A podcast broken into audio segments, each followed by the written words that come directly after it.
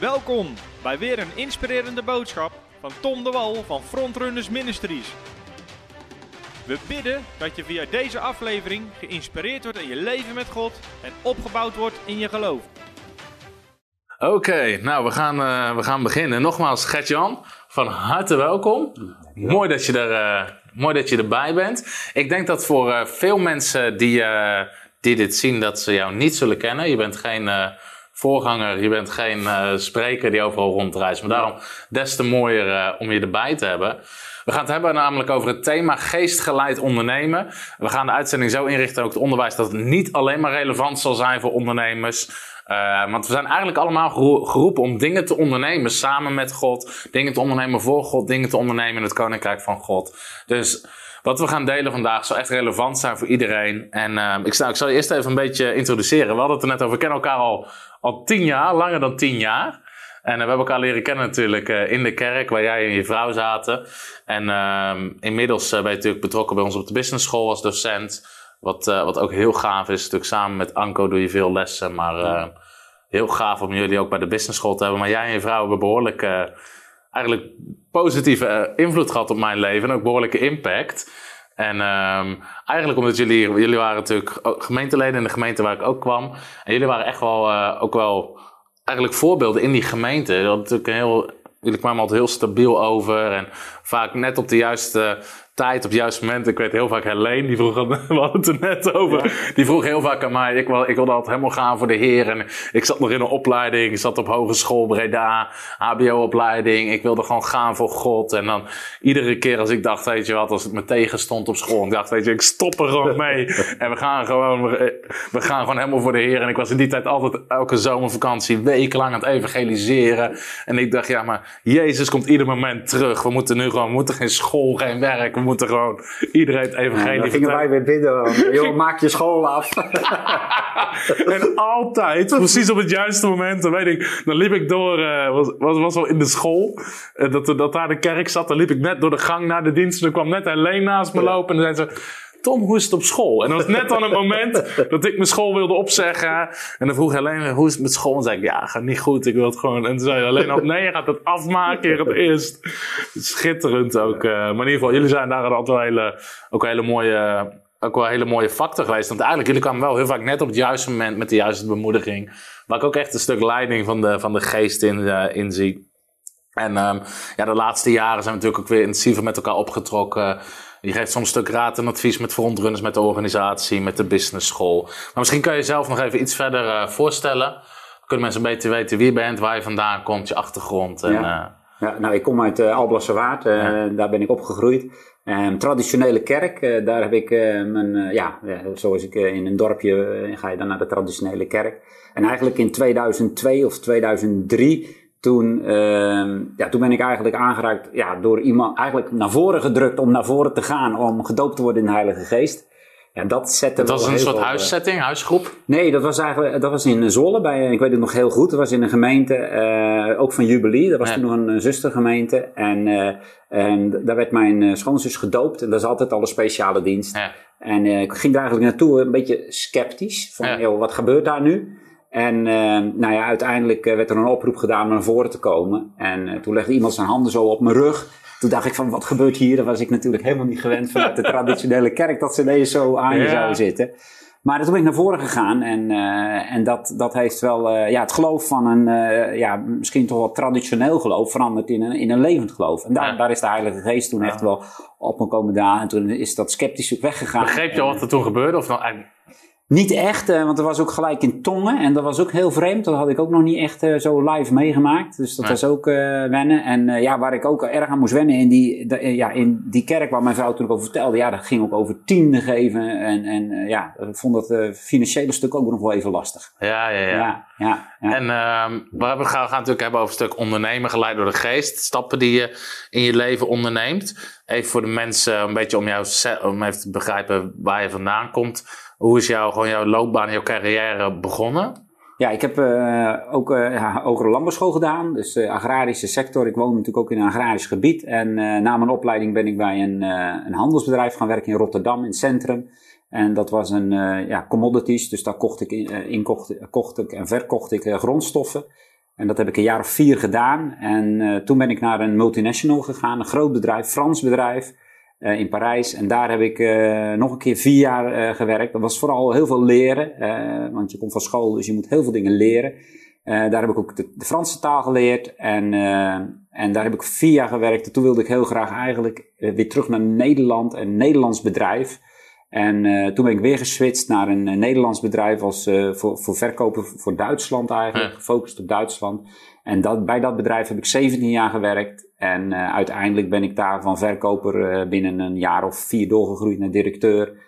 En na, ja, na een jaar of tien was ik directeur van een bedrijf met een ja, 200, 300 mensen en een 400 miljoen euro omzet. Gigantisch eigenlijk. Ja. Hoe lang zei je dat van het moment dat je daar startte totdat je, je werd uiteindelijk CEO over eigenlijk die groep met meerdere bedrijven en zo? Ja, ja ik heb uh, denk ik uh, van 2000 uh, eh, tot 2008 heb ik, ben ik gegroeid van verkoper naar verkoopleider naar, ja. ja, naar het, het verkoopstuk. En toen in 2008, toen vrij plotseling vertrok de, de toenmalige directeur. En toen heb ik het stokje van hem overgenomen. Okay. En sinds 2008 tot 2013 als directeur van één divisie en sinds 2013 tot uh, eh, 2016 dan uh, ja, met uh, eh, 12 bedrijven, met die omzet en met die mensen. Dus je gaf uiteindelijk leiding aan 12 bedrijven met een omzet van? Ja, ongeveer een 400 miljoen. 400 miljoen, 200, 300 man onder je. Misschien ook al een mooie bemoediging voor mensen die zitten te kijken. Van misschien denk je, hé, hey, ik begin nu gewoon inderdaad op de werkvloer. Of ik heb deze positie. Maar eigenlijk is het net zoals Jozef, waar je begint. Zegt niks over natuurlijk waar je, waar je eindigt. Nee. nee als je de juiste houding erin zit met juiste commitment, dan kan je natuurlijk ook gewoon gigantisch ver schoppen daarin. Want ik denk niet dat je van tevoren ooit bedacht had van nou, ik ga leiding geven aan 12 bedrijven, 400 miljoen omzet, 300 mensen onder me. Nee. Dat zijn geen dingen die je nee, en, en, dat was ook echt het moment, want uh, ik vertelde net even wat er geestelijk is gebeurd zeg maar, in 2003. En dat is ook het moment geweest dat ik veranderd ben van baan en ook die groei ben gaan oh, doormaken. Omdat je dan Gods principes gaat toepassen. Dus je ziet het ook echt als een stuk rol, en dat is natuurlijk mooi, we gaan het hebben over de leiding van Gods geest en de stappen die je zet. Op welke manier ervoer je dan bijvoorbeeld Gods geest, maar ook de principes van God in dat soort stappen? Want als het gaat over leiding van de geest, en daar ben ik ook zo blij met jouw toevoeging bij de business school en al, al onze andere docenten, is dat heel vaak de leiding van de geest, denken mensen vooral in de kerk. Als de aanbiddingsleider weer een nummer heeft wat precies aansluit bij de, bij de preek. Ja. Of ze zeggen, ja, dat heeft de geest toch mooi geleid. Maar dit soort stappen hoor je jammer genoeg minder over. Hè? Waardoor heel veel mensen denken, nou, de geest die werkt in de kerk. Maar hoe, hoe ervaar je dat gewoon praktisch in je dagelijks leven of in dat soort stappen als je terugkijkt? Ja, het was ook een leerproces. Van, mm. uh, ja, je begint natuurlijk, uh, je, je, bent dan gedoopt in de Heilige Geest, dus dan ga je ermee aan de gang en je gaat het woord van God dan ook uh, lezen. Ja. En ja, eerst kom je, kom je er eigenlijk achter, ja, van wie ben je eigenlijk in Christus? Van, ja, ja. dat is ook belangrijk, want, van die eigenschappen. En uh, voor mij was het ook het, uh, het, het, ja, een beetje oefenen met, uh, met ja, wat spreekt de geest dan? En, en, en, als er dan een business meeting was, van ja, dan gaan luisteren van ja, spreekt de geest nu echt in mijn hart van wat moet ik nu zeggen en hoe kan ik een goede oplossing bieden? Um, ja, en dat was, uh, dat was ook gewoon oefenen in het begin. Mm. Uh, dan sta je, kijk, je weet, uh, zijn schapen horen zijn stem. Ja. Maar ja, ik hoorde toen nog niet zo heel veel en niet zo heel goed. En dus dan ga je dan oefenen. Ja. En op een gegeven moment dan, ja, dan leer je wel van, oké, okay, um, ik kan door de geest geleid wijsheid ontvangen. Wijsheid voor business. En dat werd ook door de, door de, door de, door de eigenaar mm. van het bedrijf gezien. Die was geen christen, maar die zag wel van, hé, hey, hij doet dingen die, die voegen wel toe. En, oh, wow. En eh, door mijn hele leven heen gaat het eigenlijk wel uh, over divine connecties of mooie connecties. En dat was dan in je zaken ook zo. Dan kom je net met de juiste mensen in contact die je dan een goede deal kunnen geven, waardoor je iets kan opbouwen. Ja. En dat wordt dan natuurlijk gezien binnen een bedrijf. Ja, je zegt nu in een paar zinnen zeg je heel veel dingen waarvan ik meteen denk van wauw, hier zitten heel veel sleutels in voor mensen, wat je nu al deelt. Dus om even een aantal dingen wat ik heel mooi vind dat je zegt, hey, begint gewoon met je identiteit, autoriteit in Christus. Dus ik heb natuurlijk dat boek Supermens geschreven, maar dat als mensen weten, ik ben gerechtvaardigd, ik ben vergeven, ik ben verlost. Ik heb de geest van God ontvangen, zijn zalving is op mij, ik kan zijn stem verstaan. Dat begint allemaal met identiteit. Ja. Dus ik denk, soms missen wij dat stukje een beetje in onze business school. Dat hebben we natuurlijk, daarvoor hebben we gewoon de parttime scholen, omdat we hebben gezegd, ja, je kan niet al dat onderwijs opnieuw geven. Maar eigenlijk zie je, zelfs al hebben mensen in dit geval, laten we dan even voorbeeld nemen, de ambitie. Die ambitie had je niet, maar dat werd je uiteindelijk wel. Om twaalf bedrijven te leiding te geven, honderden miljoenen omzet. Het begint gewoon voor iedereen met diezelfde principes. Je kan nooit de fundamenten overslaan. Nee, nee, dat is echt mooi. Want als je dat leert van, eh, weet je wel, je bent de kop en niet de staart. En alles wat je beetpakt gelukt. Ja.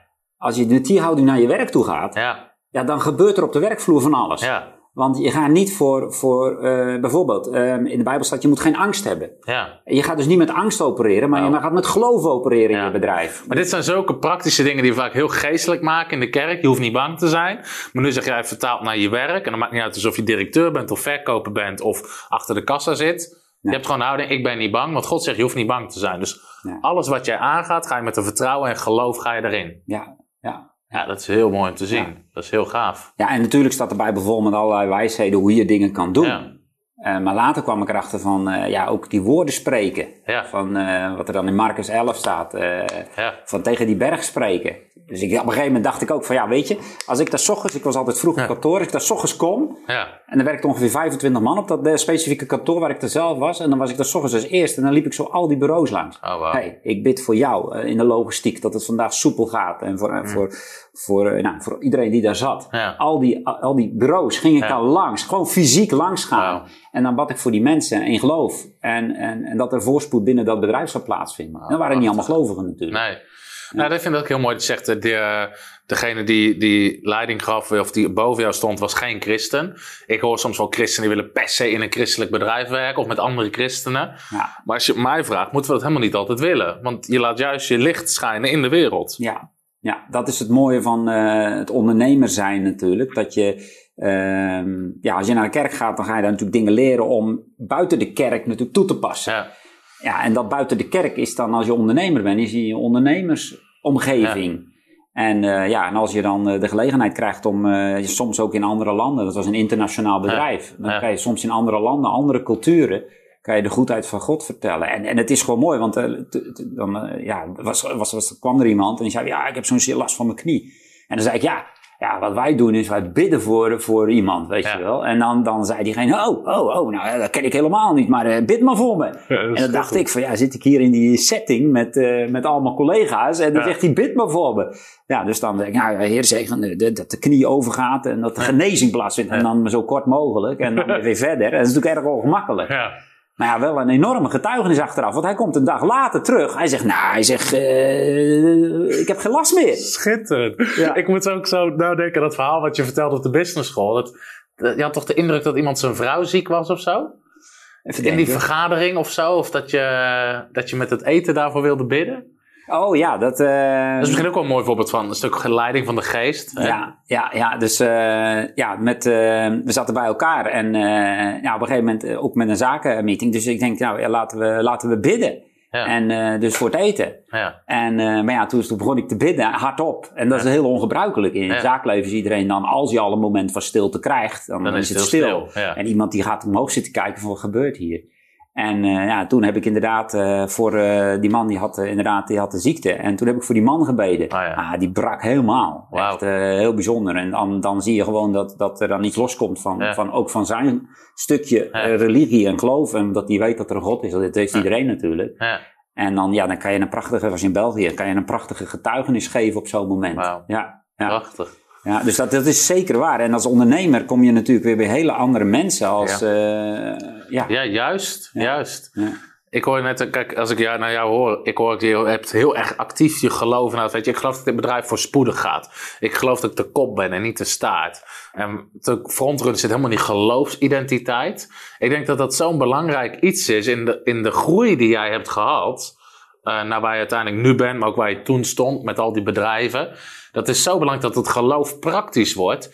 En weet je, wij worden wel eens bekritiseerd. Van, ja, maar het is voorspoed. En ik, ja, maar juist in onze maatschappij, wat we nodig hebben op jouw functie, de zegen van God, wordt daar gewoon op die manier vertaald in zo'n bedrijfsleven. Hoe gaan de mensen de zegen van God zien? Niet als je aan de lopende band mensen moet ontslaan, je verlies leidt, eh, klantenrelaties stuk lopen. De zegen van God wordt er automatisch vertaald en dat dingen voorspoedig gaan, dat de zegen van God erop rust, dat de gunst van God, ik hoor je over divine connections. Ja. Nou ja, de, de, heb je naaste lief als jezelf. Ja. Nou, als je dat toepast in het bedrijfsleven, in een onderneming, en je gaat dan ehm, ja, anderen zegenen. Mijn grootste motivatie, heb ik altijd gezegd in het werk wat ik deed, was anderen naar succes brengen. Ja, Ja. dat, is, dat is natuurlijk naaste lief. Maar eigenlijk is het ook precies wat Jezus onderwijst. Want ik ben niet gekomen om gediend te worden. Dus heel veel mensen, misschien met, nou, je hebt twaalf bedrijven, drie, 400 miljoen omzet, een paar honderd mensen onder je. Die zouden als directeur rondlopen. Mm. Van joh, dat iedereen is hier om mij te dienen. Ja. Want ik ben de grote directeur. toch? Dat is toch de houding die veel mensen hebben. Ja. En dan zeg jij eigenlijk, nee wacht, ik ben hier om jou te dienen, om jou succesvol te maken. Ja, en dat, dat, dat werd opgemerkt. Want als Ja. je op een gegeven moment zegt tegen je, eh, de mensen die onder je werken, van joh, ik ga je naar succes brengen. Nou, dat snappen ze. Maar als je tegen de mensen zegt, de eigenaar, van joh, ik ga jou ook naar succes brengen. Ja. Dus je doet het sowieso boven, het level boven je en het level onder je. Eh, ben je bezig om anderen te helpen en te ontwikkelen en eh, ja, het maximale uit ze te halen. En dat, dat is wel, dat is één, heel mooi om te doen. En het is ook weer bijbels, want het, is, het is het stuk liefde die je dan ook toepast. En, en, eh, ja, en dat is echt een grote motivatie als je iemand eh, ja, mee op stap neemt, coacht. Ik ben zelf ook gecoacht. Ja. En, en ja, als je iemand kan coachen en kan Ja. helpen. Ja, dat is, dat is zo, eh, zo, daar word je zo blij van. Ook een mooie link die je maakt. We hebben het over geestgeleid ondernemen. Nogmaals, of je nou ondernemer bent of niet. We hebben allemaal iets wat we in het Koninkrijk van God mogen ondernemen voor God. Efeze 2 vers 10 spreekt erover. Dat zegt dat God heeft goede werken voor ons voorbereid in Christus Jezus al voor de grondlegging van de wereld. Dus wat jij mag doen in jouw leven met God, dat is zo'n mooie gedachte. Heeft God al voorbereid? En nu moeten wij erin gaan wandelen. En we hebben het over hoe de leiding van Gods geest. Dus ik hoor je nou zeggen, het gaat om de principes van Gods woord die onderwezen worden. De basisprincipes. Je hebt een stuk de stem van God verstaan. Eh, mijn schapen kennen mijn stem. Maar je hebt het ook over een coach. Nou, in bijbelse termen noemen we dat gediscipeld worden. En dat is iets waarvan, ehm, wat ook dus een stuk is van hoe de geest van God eigenlijk in wil spreken op je leven door iemand anders. Ja. Zou je daar eens iets over kunnen, kunnen uitleggen? Want ik heb wel soms wel eens de houding met christenen. Soms krijg ik het, ja, maar weet je wel, ik heb de Heilige Geest, dus ik heb verder niemand nodig. Maar volgens mij is dat niet helemaal ook niet het beeld wat de Bijbel schetst. Nee, en hoe nee, God nee. soms.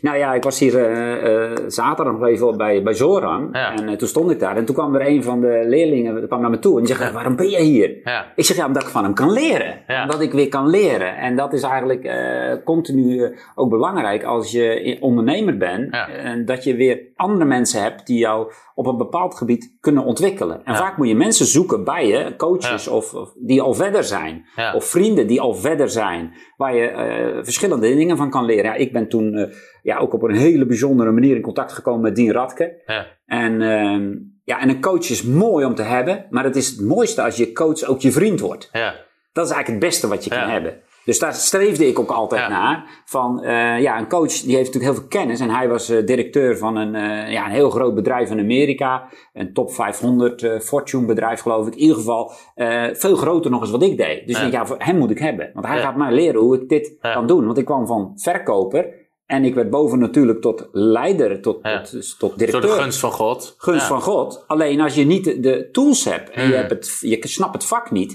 Maar dit vind ik ook heel precies. Als je mij vraagt wat is het spanningsveld met christelijke ondernemers, dan zie ik aan de ene kant mensen die gewoon. Kijk, ik vind de term natuurlijke wijsheid vind ik een beetje een gevaarlijke term. Want ergens natuurlijke wijsheid bestaat bijna niet. Natuurlijk spreekt Jacobus over aardse wijsheid, et cetera. Maar spreuken zegt, wijsheid roept uit om gevonden te worden. Dus wijsheid, gewoon hoe je dingen moet doen. Zelfs Jezus zegt letterlijk over financiën, Lucas 16, de kinderen van de wereld zijn soms wijzer als het gaat om financiën en dingen dan de kinderen van het licht. Dus soms merk ik christenen aan de ene kant, die hebben gewoon uit heel veel wijsheid, zijn heel goed in hun beroep en hun vak. En sommige ook ondernemers die daar hele grote bedrijven mee bouwen, maar ze missen de geestkant. De principes van het woord van God, Gods stem verstaan, hoe ze dingen moeten doen. Stuk nederigheid, stuk vrijgevigheid, dat is eigenlijk de geestkant. Maar je hebt ook mensen, nou, die zijn helemaal in de Heer. Het is allemaal halleluja, heel dag shabababa in tongentaal. En ik heb weer een profetie. Maar hun leven of hun bedrijf komt eigenlijk nooit van de grond. Omdat ze dus die praktische tools en wijsheid, gewoon hoe je business doet, hoe je dingen neerzet, hoe je een bedrijf bouwt, omdat dat mist. Ja. En dat moet dus ergens samenkomen. Dat hoor ik jou ook zeggen. hey, ik kreeg wel die gunst en promotie van God.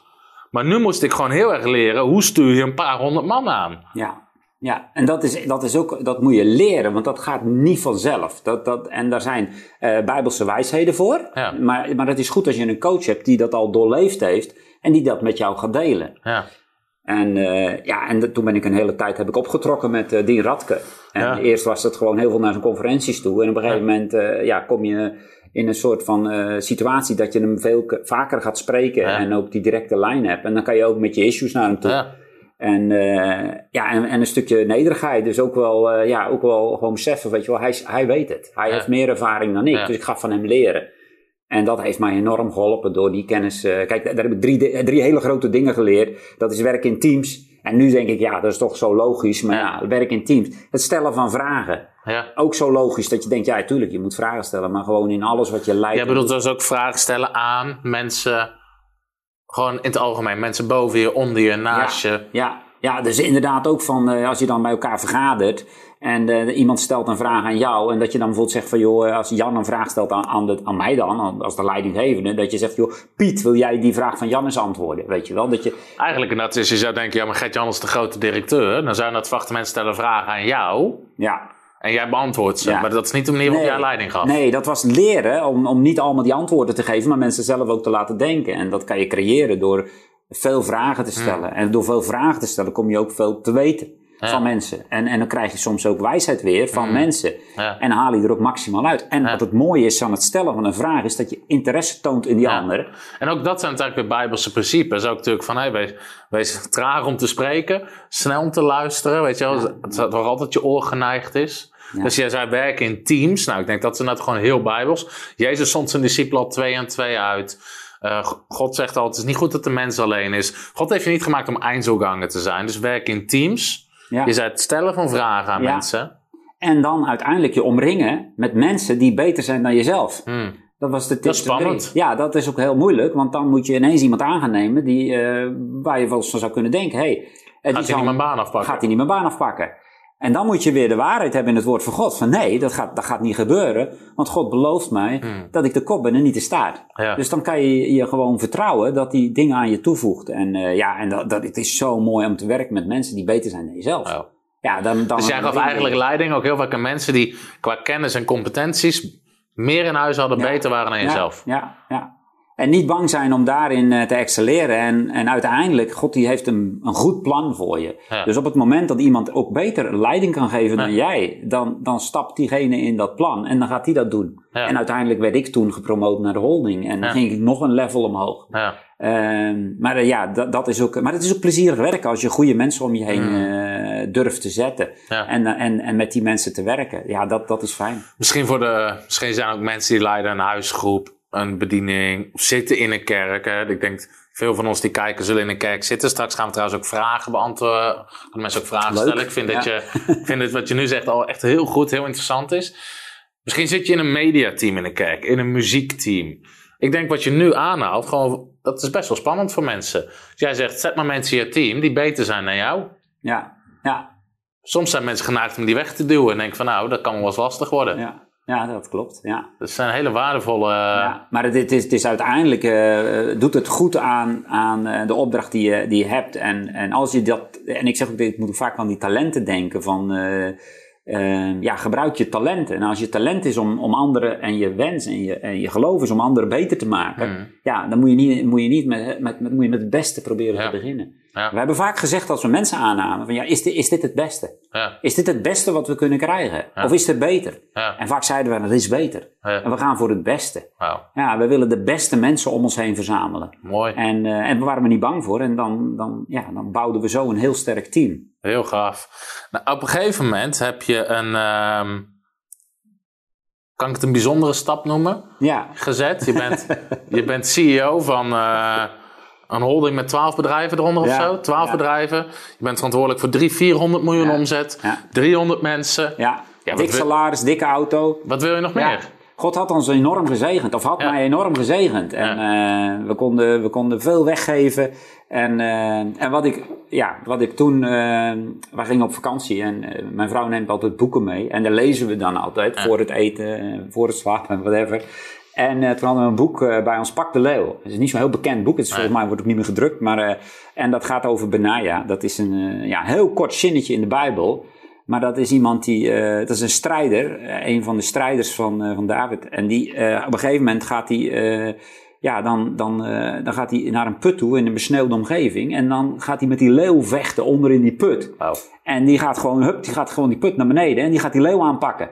Dus in plaats van dat hij boven blijft staan op afstand en bang en denkt van nou... eh, Ja, de positie waar je niet in wil zijn is in een besneeuwde Nee. put met een leeuw. Ja, dus eh, dat, die, dat is inderdaad, eh, dat doet hij wel. En dat sprak mij ook enorm aan. Dat boek gaat erover van ja, stap in die talenten die je van God gekregen hebt en doe het volgens Gods plan. Ja. En doe wat God van je vraagt. En toen sprak God eh, heel duidelijk van joh, ehm, ja, ga je baan opzeggen. Ja. Maar goed, toen dacht ik, ik versta het niet goed. Want eh, ik vond het nogal moeilijk, zeg maar, om dat eh, te doen. En, Dat is eh, nogal een offer. ja, want eh, en ik, later ben ik erachter gekomen dat nog niet eens de grootste zaak was het, eh, het salaris. Ja. Ik had ook aandelen binnen dat bedrijf. Dat was ook best wel een dingetje. Van, eh, nou ja, dat was ook Je wel bent, een eh, mooie- ja, je bent CEO, je bent mede-eigenaar, je hebt aandelen. Je hebt, ja, ja, dus je hebt een heel pakket. Maar het grootste wat er eigenlijk nog was, was ook wel een beetje dat, die status van... eh, je bent wel de man daar. Hmm. Ja. Toch wel een beetje de directeur en je hebt de macht en je kan dingen besluiten. En je bepaalt de visie van het bedrijf. Het En, ging eh, beter en beter en beter. Ja. Dus je, Ja, dus dat, dat was, eh, je bouwt dan in 17 jaar ook een hoop op. En dan zeg je ook van ja, je hebt best wel veel bereikt. En ik had goed leidinggeven geleerd. Dus het was ook niet heel super zwaar of zo. Nee. Komt goed aan. Het was geen burn-out situatie of zo, helemaal niet. Ehm, en dan, eh, dus ik zei tegen God van nou, God, ik ga vragen voor één dag minder in de week. En ja, toen ik dat aan de eigenaar vroeg, toen zei hij van ja, ja, ik weet niet of dat het is. En toen hebben we nog twee maanden lang wat heen en weer gepraat. En toen heb ik uiteindelijk zelf ontslag genomen. En gezegd van, eh, ja, ik stop Maar wat je nu zegt vind ik interessant. Je zegt het was niet zozeer het geld. Ehm, uiteindelijk kom- komen we erachter hoe belangrijk onze eer is. Of Ja. hoe, hoe belangrijk onze status. Hè? Ik denk dat als je... Dat ook daar Gods geest best wel een proces in je moet doen. Om dat te strippen, zeg maar. Hè? Dat we echt onze waardigheid vinden in hem en niet in wat we doen. Ja. Ja, dat klopt. En dat, eh, eh, eh, daar had ik. kijk, vaak is het zo dat je teksten zoekt in de Bijbel die iets bevestigen of waar je op kan gaan staan. Ja. En ja, voor dat geld had ik wel zoiets van: ja, God gaat voorzien. Mijn God zal al mijn behoeften naar zijn rijkdom heerlijk voorzien in Christus. Jezus. Dat was een tekst die kende ik al zo lang. Ik denk dat God gaat voorzien. Niet door mijn huidige werkgever, door de directeur en mijn salaris of door mijn aandelen. Maar God gaat sowieso voorzien. Dus dat had ik wel staan. Maar dat stukje eer van, eh, d- ja, dat je dat eh, op moet geven, dan moet je dan zelf weer, eh, weer, weer terug teksten voor vinden. En, en ook weer je waarde weer terugvinden. Van God vindt, vindt mij belangrijk, ongeacht mijn Ja. functie. Ongeacht Eigenlijk is het een beetje het verhaal natuurlijk van de rijke jongeling. Ja. Die bijna met al zijn spullen bij Jezus komt. Zegt, ja, hier, weet je wel, ik wil u volgen. En dan zegt Jezus, nou leg dat stukje maar even af. Ja. En dan merk je in één keer van, oh, hoeveel we dat soms inderdaad dan vast kunnen houden. En, en de status, want je gaat van rijke jongeling naar, naar arme jongeling. maar dat is best wel, ik denk, God kan van ons allemaal vragen. Eigenlijk is het bijna een soort uh, Isaac, hè, waarvan God zegt, joh, leg het op het altaar. En zoals God sprak tot Abraham, dan denk ik al 25 jaar geen kinderen, of eigenlijk veel langer geen kinderen kunnen krijgen. 25 jaar in geloof staan voor die belofte. Dan ben je 100. En nou, op een gegeven moment is hij nog ouder. En dan, en dan zegt God: Oké, nou wil ik dat je hem offert. Ja. Ja. Ja, dat, weet je, dat dan eigenlijk heel Abraham zijn belofte, zijn identiteit. Maar hij doet het wel. Hij legt wel Ja. Isaac op het altaar. Ja, dat is een beetje het proces waar jij doorheen ging. Ja, en dan kom je erachter hoe goed en hoe liefdevol God is. Want dat is eigenlijk wat er gebeurt. Kijk, op dat moment denk je van, wow, weet je wel, wat gaat er gebeuren? Dan, dan, gaan er toch wel, dan schudden er toch wel wat, wat fundamenten. Ja. Maar nu vijf jaar verder. Het is nu Ja. vijf jaar geleden dat ik voor het eerst naar die, want eind van het jaar is het precies vijf jaar geleden. En als ik nu terugkijk, wat. God daarvoor teruggegeven Ja. Ja, dan was dat eigenlijk een juichmoment geweest. Wauw. Maar toen niet Dat echt. is heel vaak. Ja, maar Daarom God is, is ook dat is goed. geloof. Hè? Dus Ja. je had echt geloof nodig in de goedheid van God, de leiding van Gods geest. Want je moet je even voorstellen, we gaan er nu in die zin, we gaan de, je gaat er snel overheen. Maar je moet inderdaad eens even voorstellen dat je zelf zo'n positie hebt, dat je het allemaal hebt. En dan hebben we het over geestgeleid ondernemen. Zoran heeft af, afgelopen weekend, hebben we heel weekend met Zoran gehad op onze business school. Waar hij het meest over had, was ook nederig zijn en gehoorzamen aan de geest. En eigenlijk komt dat hierin samen. Van, ja, wat nou als God inderdaad zegt, joh, geef dat allemaal op. En God had ook niet gezegd, want nu inmiddels ben je vijf jaar verder. Je bent nu, hoeveel eigen bedrijven heb je nu? Zit je nu vier, vijf eigen? Ja, zoiets, ja. ja. Vier, vijf eigen bedrijven inmiddels. Maar dat had God nog allemaal niet aangekondigd. Nee, Nee, weet je niet. Nee. het is gewoon stoppen. Er was niks alternatiefs. Er was niks. Nee, Ik had mijn aandelen verkocht, dus ik had wel wat geld achter de hand. Ja. Dus ik kon wel... je had geen honger. Nee, ik had geen honger. Ik kon gewoon naar de supermarkt blijven gaan. En, eh, maar er was niks. Er was geen plan. Er was geen niks. Er was, Nee. was geen... eh, maar ik wist wel van, eh, God heeft gesproken, dus dat gaat komen. Ja. Is het niet heel raar? Ik weet niet, op een gegeven moment stop je. Je bent, En dan word je s'morgens een keer wakker. Ja, Dan ben je geen directeur meer. nee. Nee. Nee, dan is het, eh, dan is het dus inderdaad, eh, dan stopt het. En het is ook heel abrupt gestopt. En eh, ehm, eh, toen uiteindelijk is dat proces, was eerst nog een half jaar zou het gaan Ja. duren. Maar uiteindelijk ben ik toch heel snel gestopt. Omdat ja, de eigenaar wilde ook niet meer, ja, een, een kapitein is een kapitein. En als er op een gegeven moment geen kapitein meer is, dan komt er een nieuwe kapitein. Ja. Dus toen ben ik daar vrij snel gestopt. Ja, dan kom je thuis en dan, dan heb je even geen werk meer. Dus dan ga je wat meer sporten. Ja. En eh, dan ga je de schuur opruimen, eh, wat al jaren op de, op de lijst staat. En, eh, Moest je ja. identiteit opnieuw vinden voor jezelf? Ja, dat, eh, dat heb ik wel moeten vinden. En wat mij enorm geholpen heeft, is, is eigenlijk ook het verhaal van Jozef. Van, dat hij eigenlijk ook door een bepaalde fases in zijn leven, zijn leven heen ging. Ja. En dan zie je ook een dal. En voor de volgende ja, groei weer. Ja. En eh, ja, dat, dat, was een, eh, dat, was, dat, was een, dat was wel een dal dan. Mm. En, maar dan word je klaargestoomd Ja. voor iets groters. Ja. En wij spraken ook van ja, wat er, wat er gaat komen gaat beter zijn dan wat er geweest is. En, eh, ja, en nu kan ik zeggen, ja, eh, het is op alle fronten eh, beter. En, en bela- heel belangrijk front is mijn gezin, mijn familie, mijn kinderen. eh, de Le- le- relatie. leed jouw gezin aan- onder je baan? Absoluut, absoluut. Ja, als je 60 uur voor een baan, of 50, 60 uur, met alle drukte die Je er was eigenlijk zeven dagen in de week bezig, begreep ik wel, of niet? Ja, het was ook in Doetinchem, dus ik reed ook elke dag een uur heen, een uur terug. En, eh, en dan daarnaast eh, reisde ik ook nog veel in Europa, buiten Europa. Dus ja, je bent je bent wel continu eh, druk. En, en een bedrijf leiden van die omvang is ook gewoon ja, druk met veel vergaderingen. En Ja. dat brengt ook een bepaalde ja, intensiteit bij zich, wat, wat veel van je vergt. Want je moet altijd alert zijn, ook als je het met Gods woord doet en Ja. met, met, met zijn Ja. kennis en wijsheid. En, eh, en dat vergt eh, je gezin. Ja, dat, Ja. dat kost je gezin. En, eh, en, en, dat, en dat, dat is ook goed en belangrijk. Om, dat is natuurlijk num- nummer... Ja, God is nummer één. Maar je gezin is nummer twee. Ja. Je familie. En, en daarom is dat ook belangrijk om altijd die balans goed te houden. En, en ik heb gemerkt toen ik stopte... Dat, dat nu, naar, als ik naar nu terugkijk, Ja. ik zie van ja, daar is alleen maar, alleen maar verbetering gekomen. Ja. Verbetering in de relatie met mijn vrouw, verbetering in de relatie met God, verbetering met, met mijn kinderen. Ehm, ja, en, en met mijn ouders is, is, is een enorme herstel plaatsgevonden. Ehm, ja, dus dat, dat is, dat is, dat is zo'n grote zegen, onbetaalbaar. Maar daarbovenop ben ik financieel nog eens een keer gezegend. Ja. Met de juiste partners in zee gegaan, nieuwe bedrijven gestart. Eh, enorme groei maken we weer Ja. mee. En eh, ja, dat is ook fantastisch. Eh, en het, het, het doorbreekt weer het salaris van, van toen.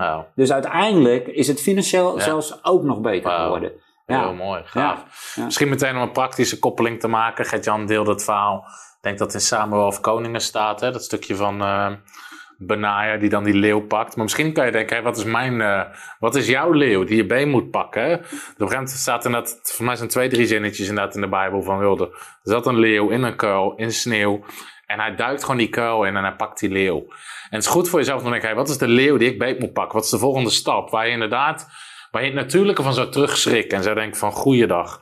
Maar van, waar, waar je wel vanuit de geest ervaart, wacht, dit moet ik gewoon doen. En dan pas kom je erachter natuurlijk dat, dat, je, de, dat je dat kan overwinnen. Dus toen ben je op een gegeven moment weer gestart met de verschillende dingen ondernemen. Je zit nu in van alles en nog wat. Je zit in vastgoed, je zit in voeding, je zit volgens mij in zaden, Ja. je, zit in, ehm, je zit in van alles en nog wat. Ja. Hoe weet je nou waar jij... Hoe ervaar je nou de leiding van Gods geest? Wat je wel doet, wat je niet doet, hoe je... Ja. Ja, nou ja, goed. Ik ben, ik ben natuurlijk als eh, onderwijzer op de business school ben ik Ja. natuurlijk ook weer gezegend om dat te doen. Dus ik Ja. vind dat ook fantastisch om dat te doen. Om de dingen te delen die ik in mijn, mijn leven heb geleerd. En eh, doordat ik daarmee geconnect ben, heb ik ook weer eh, de kans om met Zoran, zeg maar, ook zo'n weekend mee te maken. En hij sprak dus ook weer heel persoonlijk ook naar mij toe. En, en ja, zo'n woord dan pak je ook weer van, je, je, doet het op, binnen je genade, weet je wel, binnen je genade blijven Ja, binnen degene, het, je, je, je stuk blijven waar je, waar je, waar je, waar je eigenlijk een, een mandaat voor hebt. ja, Zolang je daar binnen blijft en je blijft dat doen op het fundament Jezus Ja. en op het fundament waar jij, Ja. ja. ja, zeg maar, eh, door God en door Jezus ben, eh, ben gezet en geplaatst. Ehm, ja, dat, dat is hetgeen wat je doet. Dus dat is ook, ehm, ja, tot zover. En nu was er dan een, een profetie en ik zou ook iedereen aanbevelen om ook eh, van profetie eh, je zo richtinggevend eh, kan helpen om, om dan weer te vinden van wat was jouw stap specifiek. En ja, vorig jaar had ik geen profetie ontvangen, maar toen heb ik ook richting ontvangen. Dus Ja. je hoeft niet eens zelf een persoonlijke profetie Precies, te ontvangen om richting te krijgen. En uh, dus ja, nu is het ook echt zo van, uh, ik heb uh, in het begin ben ik ook een business gestop, gestart. Ja. toen ik net gestopt was, een twee, ja, dat was drie, vier weken. Toen ja. zei mijn vrouw, begin maar weer wat. Ja. Want ja, dan is dat ook een beetje, dan zit je thuis. Je had zes keer de schuur opgeruimd en jouw vrouw zei, het is goed.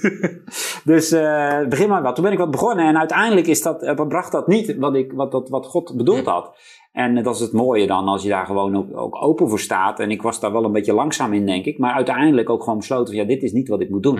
En dan ben ik dat ook weer gestopt. Ja. En God spreekt dan ook echt duidelijk van, joh, stop ermee. Alleen, de vraag is, hoe, hoe, goed luister jij? En dat zei Zora natuurlijk ook weer van, ja, hoe goed gehoorzaam je eraan? Dus je kan het wel doordoen, maar hoe goed gehoorzaam je eraan om het echt te stoppen? Uiteindelijk gestopt. Ook omdat daar soms misschien weer een stukje waardigheid, hè? Dit is iets wat gestart bent. Je wil dat het succesvol wordt. Je wil niet afgaan voor mensen. Ja, en dat was iets wat ik echt dacht zelf op te bouwen. En, uh, en ook wel een beetje geld gedreven. Nou, uiteindelijk is dat gestopt. En, uh, en nu uh, heb ik drie businesses, of drie hoofdbusiness waar ik mee bezig ben. En nu is de agenda gevuld. En ja, ja voorlopig komt er, komen er ook even geen nieuwe dingen. Ja, en, en de balans vinden tussen je family en, en, je, en, en de andere dingen die je kan doen. Ja. ja, mooi eigenlijk om te horen hoe jij gewoon de geest van God en al die stappen uh, gewoon ervaart. Je getuigt vaak ook op de business school. Je zegt ik wil altijd actuele getuigenissen hebben. Dus altijd als je onderwijst uh, op onze business school zeg je we gaan nu beginnen met een recent wonder. Ja. Ja. Is dat ook gewoon hoe je de geest van God ervaart in het dagelijkse leven? Dat je gewoon iedere dag of iedere week zegt: Heer, wat heeft u deze. Want jullie hebben soms verhalen. Dat je denkt: van ja, dit, ja. natuurlijk bestaat het gewoon niet. Nee. Dat zo een deal loopt, of dat zo een klapper komt financieel, of dat zo dit, of dat zo dat. Gewoon gewoon dat mensen weten, dit, dit kan alleen maar God doen. Ja. Sta je zo gewoon iedere week in het leven?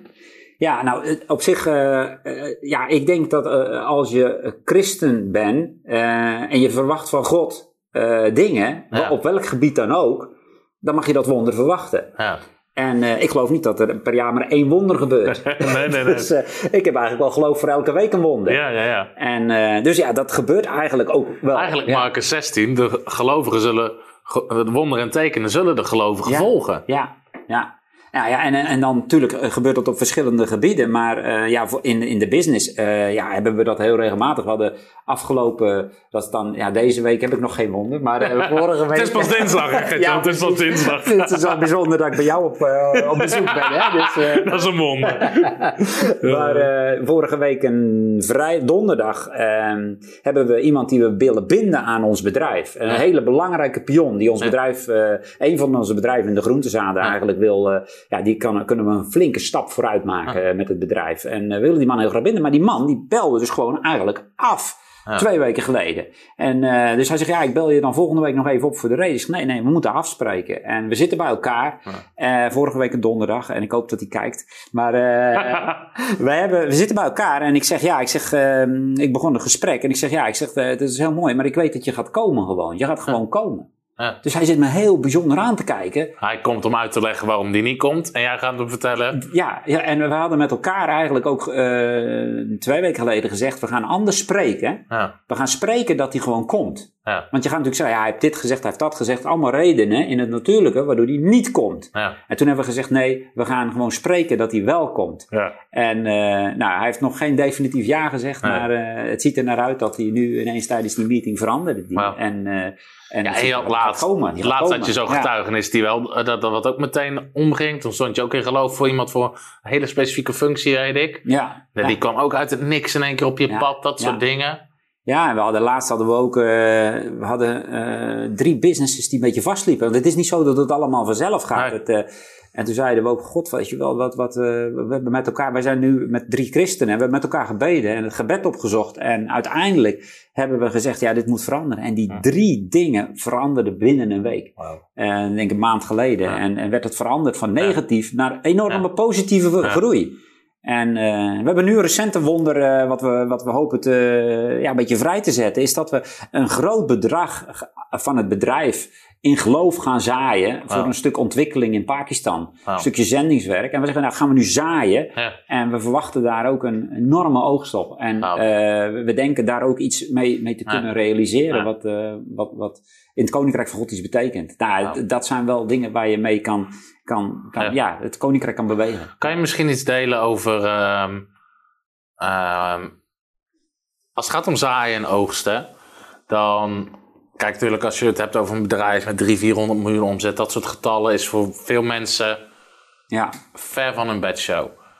Met, met saai en oogsten, hoe ben je daarmee begonnen? Of kan je eens gewoon wat kleine getuigenissen geven van hoe dat liep? Ik weet, je hebt een leuk verhaal over een iPod of zo. Ja, ja, ja, dat klopt. Ja, ja in beginsel, eh, eh, in twee, dat moet 2003 geweest zijn, kwamen we net in aanmerking met dat geloof. En eh, ja, dan denk je van, hoe, hoe werkt dat? En dan ga je natuurlijk niet gelijk eh 500 euro weggeven of Nee. zo. Dat is dan, dat is dan, toen had ik een, eh, zo'n zo'n eh, dingetje om preken te luisteren gekocht. En toen de tijd was dat nog speciaal, als je hem dan op pauze kon zetten en je kon er later weer verder luisteren en zo. Ik was er echt heel blij je mee. van die dingen met zo'n batterijtje erin, er konden twee Ja, preken op. Ja. Twee preken op, ja. Ja. En, eh, nou ja, en ik had dat dingetje net en ik was er super tevreden mee. En dan komt mijn zwager langs en zegt, ja, zo'n dingetje zou ik ook wel willen hebben. En dus ik zeg, nou, hier heb je het. En ik, ik geef dat, dat dingetje weg. Dat was eigenlijk voor, mij, was misschien qua waarde misschien niet zo spectaculair, maar was voor mij wel echt wel iets, wel iets aan heel vast, blij mee. ja. Ja. Dus ik dat dingetje weggegeven. En eh, inderdaad, de volgende week kom ik op mijn werk. Ja. Komt een, een leverancier langs. En die zegt, ja, ik heb wat voor je. En die komt met een doosje. En die heeft weer zo'n zo'n luisterapparaatje. Zo'n eh, zo'n Oh, mp3-speler. grappig, ja. mp3-speler was dat toen. Ja, zo'n mp3-speler. Hey, ik heb nooit meer in mijn leven Ja. een mp3-speler gehad. Nee. Nooit meer. Maar toen, in die ene week, gaf ik het weg. En toen Wauw. oogste ik die mp3-speler. Zo'n bevestiging van God. Ook daar zie je weer Gods genade in. Van dat God je ook in het kleine zet je die stappen. En op een gegeven moment worden de getallen groter en groter. En de stappen Ja. groter en de deals groter. En Ja. het is gewoon mooi om te zien hoe je ook Ja. daarmee in het, kleine, in het kleine begonnen bent. Als er trouwens mensen zijn die vragen hebben. eh voor Gert-Jan, je kan ze ook gewoon stellen. In de reacties op Facebook en YouTube. We gaan er zo meteen ehm, gaan we er ook doorheen.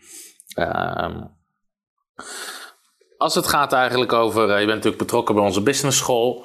Je, je doet veel met christelijke ondernemers. In de zin, van, je hebt echt een hart voor christelijke ondernemers. Ik heb ook trouwens nog een andere vraag die daaraan gelinkt is. Maar ehm, wat zou jij het liefste als het gaat om christelijke ondernemers in Nederland? Wat zou je daar het liefst eigenlijk gevestigd zien worden? Wat, wat, wat zijn de gaten die je nu zit waarvan je zegt, hé, hey, dat is- daar moeten we eigenlijk iets mee?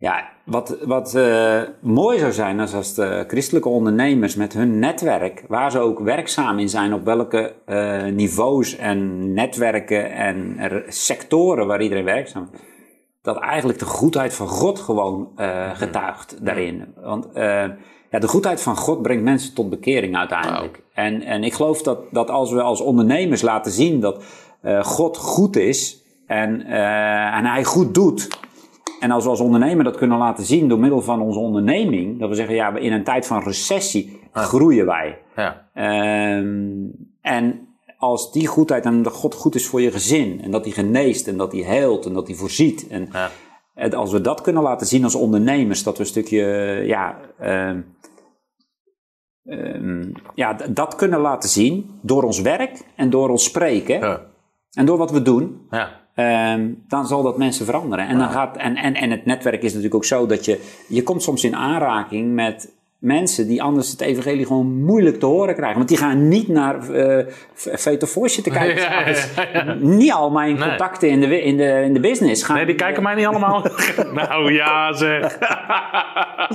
Dus ja, daar ben ik dan eh, voor God de persoon om, om het te vertellen. En, ehm, en als we dat kunnen doen, en, eh, en, en dat werkt vaak toch door een stukje te getuigen van hoe goed God is. En, eh, en wat hij voor je gedaan heeft. En, en dat werkt vaak uit in mensen. Van, Ja. joh, dat wil ik ook hebben. Of dat, dat, kun je me dat geven? Of, eh, En ontstaan vaak die gesprekken en, en die getuigenis. Dus ik denk dat dat, dat een hele mooie... En ik ben ook van mening... ehm, ondernemen doet je om, om je talenten te gebruiken. En die ook goed te gebruiken. En uiteindelijk geld te genereren. En daarvan tienden en offers te kunnen geven. Ja. En, en, en giften te kunnen geven. En te kunnen zaaien in, in ministries. Ik ben ook een, eh, ik zaai graag in Gods koninkrijk. Ja, En hoe meer ondernemers eh, winst maken en succesvol zijn, hoe meer geld er in het koninkrijk bouwen wordt gestoken. Ja. En hoe meer mensen in aanraking kunnen komen, ook door de Voice of Faith natuurlijk. ja, merk je dat de mensen zijn die daar, of de ondernemers, merk je dat dat vaak gevoelig ligt of moeilijk is? Kijk, ik snap natuurlijk ook, als ik als prediker daar wat van zeg, ja, je, wil Ja. geld uit.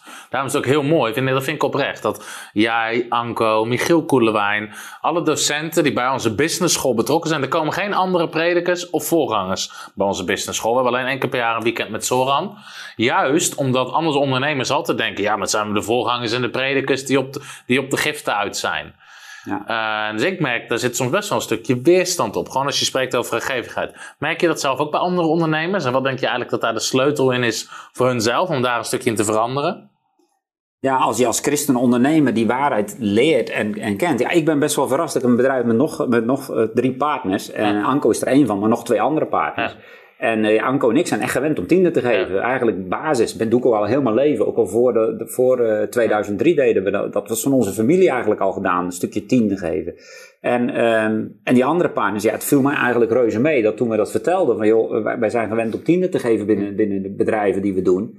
Uh, doen jullie ook mee? En, en, eigenlijk doen ze ook hartstikke graag mee. En, um, dus ik vind de weerstand best wel meevallen. Um, het is belangrijk om natuurlijk ook daar weer de waarheid te vinden voor jezelf. En bevestiging te krijgen van God, voor God is het goed om die tiende te geven. Ik heb alleen maar zegen gezien met het geven van tiende. Alleen maar. Ja in alles. En uh, ja, het onroerend goedbedrijf hadden we vorige week ook een hele grote zegen met, met, met een transactie. Ja. En uh, ja, ik zie heel duidelijk het verband ook tussen uh, de zegen die op je bedrijf rust en, en de kaalvreten die wegblijft. Wat, ja. Hoe die er ook uitziet en wat het ook is. Maar mm -hmm. dat kan van alles zijn. Dat kan een slecht betalende klant zijn. Ja. Ehm, uiteindelijk die zegen die er ook op rust. En ja, dat is uh, misschien voor ondernemers soms moeilijk te verteren om te zeggen van ja, die tiende. Maar ja. uh, nogmaals, uh, vaak is het positief aan het einde. Gaaf. Ja. Heel mooi. Wat ik ook heel mooi vind, en dan gaan we een paar vragen beantwoorden. Dus als je vragen hebt, stel ze in de reacties op Facebook of YouTube. Wat ik heel mooi vind aan jou, je vrouw, jullie gezin. Jullie hebben ook een heel groot hart voor de lokale gemeente. En in welke vorm dan ook, zeg maar. Jullie hebben echt een hart voor de kerk. Jullie zijn onderdeel van een kerk. Jullie, um, je promoot dat ook echt. Terwijl ik zie best wel heel veel ondernemers, ook bij ons op, op business school, op conferenties, die zelf niet meer naar een kerk gaan. Wat ik soms ook begrijp, omdat ondernemers soms zo niet begrepen zijn in een kerk. Hè. Sommigen die ze hebben misschien uit grote bedrijven, veel verantwoordelijkheid. En dan komen ze inderdaad bij een clubje mensen waarvan ze zeggen, ja, maar dit schiet niet op, weet je wel. Die doen tien jaar over een kleur gordijnen kiezen. Mm. En... Um, maar ik vind het mooi. Je hebt echt een hart voor de kerk. Je hebt een hart voor het koninkrijk, maar ook echt een hart voor de kerk. Wat denk jij dat misschien dat kerken kunnen doen om relevant te zijn ook voor ondernemers? Hm. Ja, ja, er is zeker uh, belangrijk dat ondernemers in een kerk ook een plek krijgen en ook hun talenten worden ingezet in die kerk om daar ook een structuur neer te zetten waardoor de kerk ook efficiënter hm. wordt. Ja. En uh, daar wordt vaak uh, toch, toch veel te moeilijk. Ik moet zeggen, ik zit zelf in de kerk waar ik uh, naartoe ging om daar even tot rust te komen. En binnen een paar maanden zat ik eigenlijk bij, bij de voorganger en zijn financiële man om advies te geven. En God weet op een gegeven moment ook wel van ja, het is belangrijk dat die talenten niet verloren gaan. En ja. ik denk met mijn achtergrond kan ik best wel wat zeggen over een kerkbalans. Ja. Uh, en dan bedoel ik gewoon de balans en de verlies- en winstrekening ja. en wat er verstandig is om te doen op de grote lijnen met de visie.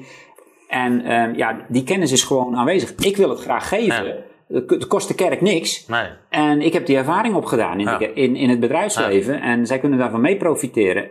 In mijn kerk waar ik nu zit, wordt dat, wordt dat gewaardeerd. En uh, ja, ik denk ook als kerk zijnde dat, dat het belangrijk is dat uh, als ondernemer zijn is het belangrijk om in die kerk te zijn. En als kerk is het belangrijk om die ondernemer te omarmen. En ja. daar toch een soort van programma van te maken. Of, of ja, een soort van gebruik maken van die talenten van de ondernemers. Ja.